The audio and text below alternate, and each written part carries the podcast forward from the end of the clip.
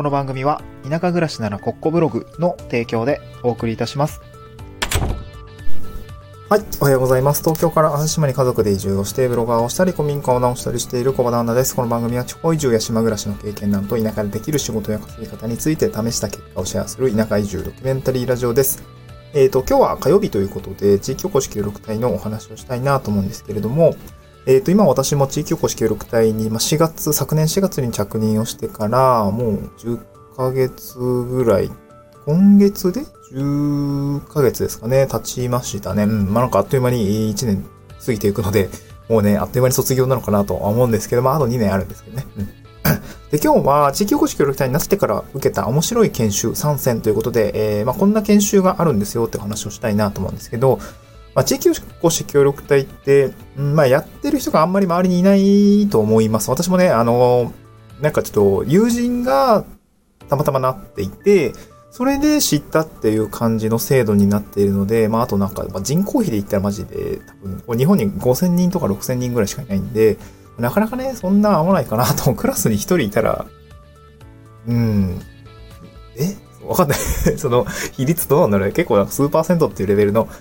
職種だったりするので、まあ、なかなかの、まあ、移住を考えている方とか、田舎暮らししたいなと思っている方については、まあまあ、馴染みが深い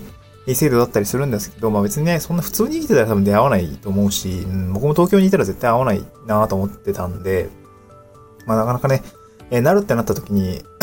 ど、どんな職種ですかって感じになると思うんですね。で、まあ一応その事業主協力隊になる人向けに研修があったりもするし、まあとたまたま結構ね、総務省もいろんな、あなんだろう、案内があったり、自治体もいろんな案内が、いろんなネットワークから情報を引っ張ってきて、現役の隊員の方にね、こういう研修があるよ、みたいなことをね、いろいろ教えてくれるんですね。うん。今日は、あの、私が受けた研修で、なんかこれ面白かったよっていうところがあありましたので、まあちょっとね、まあ総括というか、振り返りというか、まあちょっと、まあそれについてお各回、えーお話を、まあ受けた感想みたいな感じでね、えー音声話しておりますので、まあ合わせて聞きたいというところで、まあ3つほどね、えーまあ記事、えっ、と、紹介もありますので、まあそちらもし詳しく聞きたいという方は、そちらの音声も聞いてみるといいかなと思います。で、まず3つあるんですよね。一つがクラウディン、クラウドファンディングセミナーですね。二つ目がプレスリリースの書き方セミナーです。で、三つ目は、これ別に面白いってわけじゃないんですけど、その地域おこし協力隊初任者研修っていうのもあったりするので、まあどういう内容なのかっていうのをちょっとざっくりね、えー解説していきたいなと思います。んで、まず一つ目ですね。まあこれは面白かったよっていうところが、クラウドファンディングセミナーですね。クラウドファンディングセミナー。あの、まあクラファンって、えーもしかしたら例えば、僕は今古民家を直しているので、古民家の修繕にかかる費用をクラファンしたりとか、えーと、あと何ですかね、クラファンの代表的ななんかプロダクトを一緒に、えー開発するのにその資金を調達をして、まあ、できたものはリターンとして返していくみたいな、こう、クラファンプロジェクトって、まあ、結構いろいろあると思うんですけど、クラファン例えば今、キャンプファイヤーとか、えー、幕開けとか、なんかいろいろあったりすると思うんですけど、たくさんプラットフォームがね。なんかそういうとこでの、まあ、えー、プロジェクトの立ち上げ方とか、まあ、あといろいろその記事とかも書いていったりすると思うんですけど、そういうプロジェクト記事の書き方とか、まあ、あと、その、クラファンにまつわる、こう、立ち回り方っていうんですかね。こうやっておくといいよとか、事前にこれをやっておくといいよみたいな、えー話はね、セミナーとして受けました。これはですね、確か、クラウドファンディング、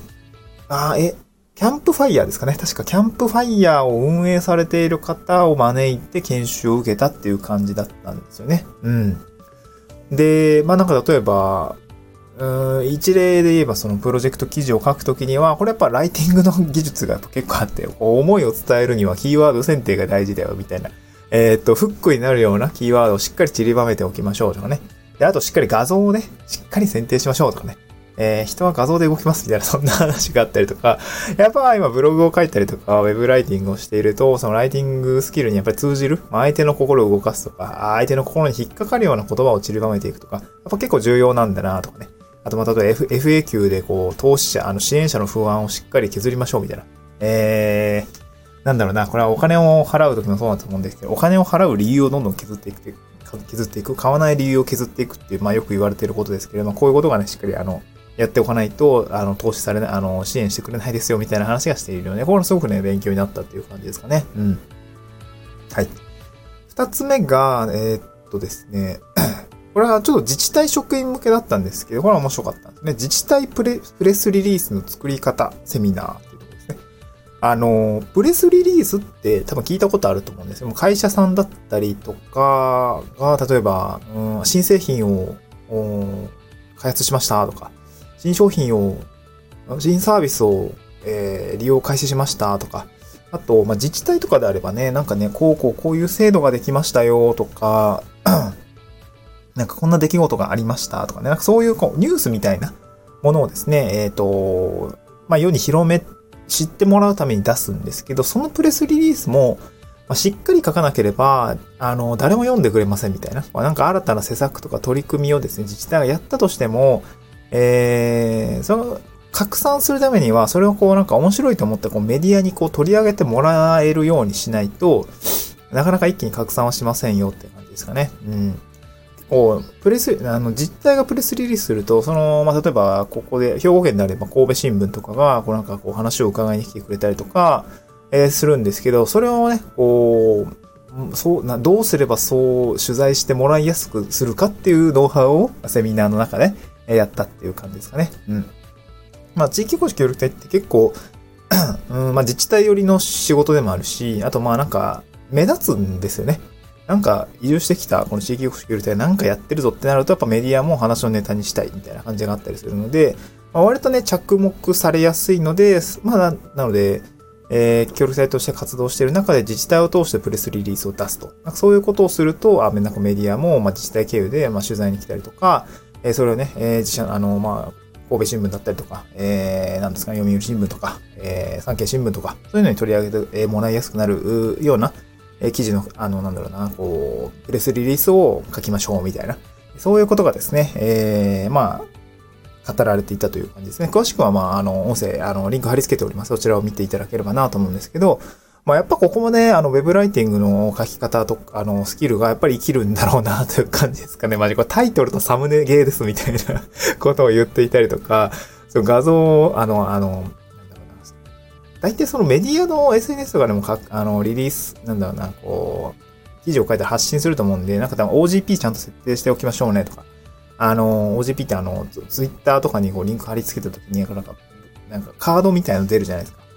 え、っとね、リンクしやすくなったりとか、見出しのサムネイル画像がタイムラインにこう、な、な、あの、な、くっついたり、ただのリンクじゃなくて、え、変形したりすると思うんですけど、まあ、そういう OGP の設定ちゃんとしておきましょうね、とか、あとまあ、なんだろうな、記者の方がこう、なんだろうな、すぐわかるように、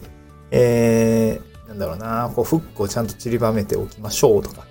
あとは、まあ、プレスリリースとか、まあ、結構報道されるには、やっぱ社会的な価値があったり、例えば地産地消ですとか、地域貢献という大義名分があるか、この取り扱う言い訳、えー、取り扱う理由があるかっていうところは、このプレスリリースにおいては結構重要なんですと。なんかそういうようなことがですね、大事ですって言ってましたね。なんだろう、まあこれはなんかいい、いいんか悪いんかあれですけど、ファックスで送っても判別できる写真ですかみたいな。なんか、ま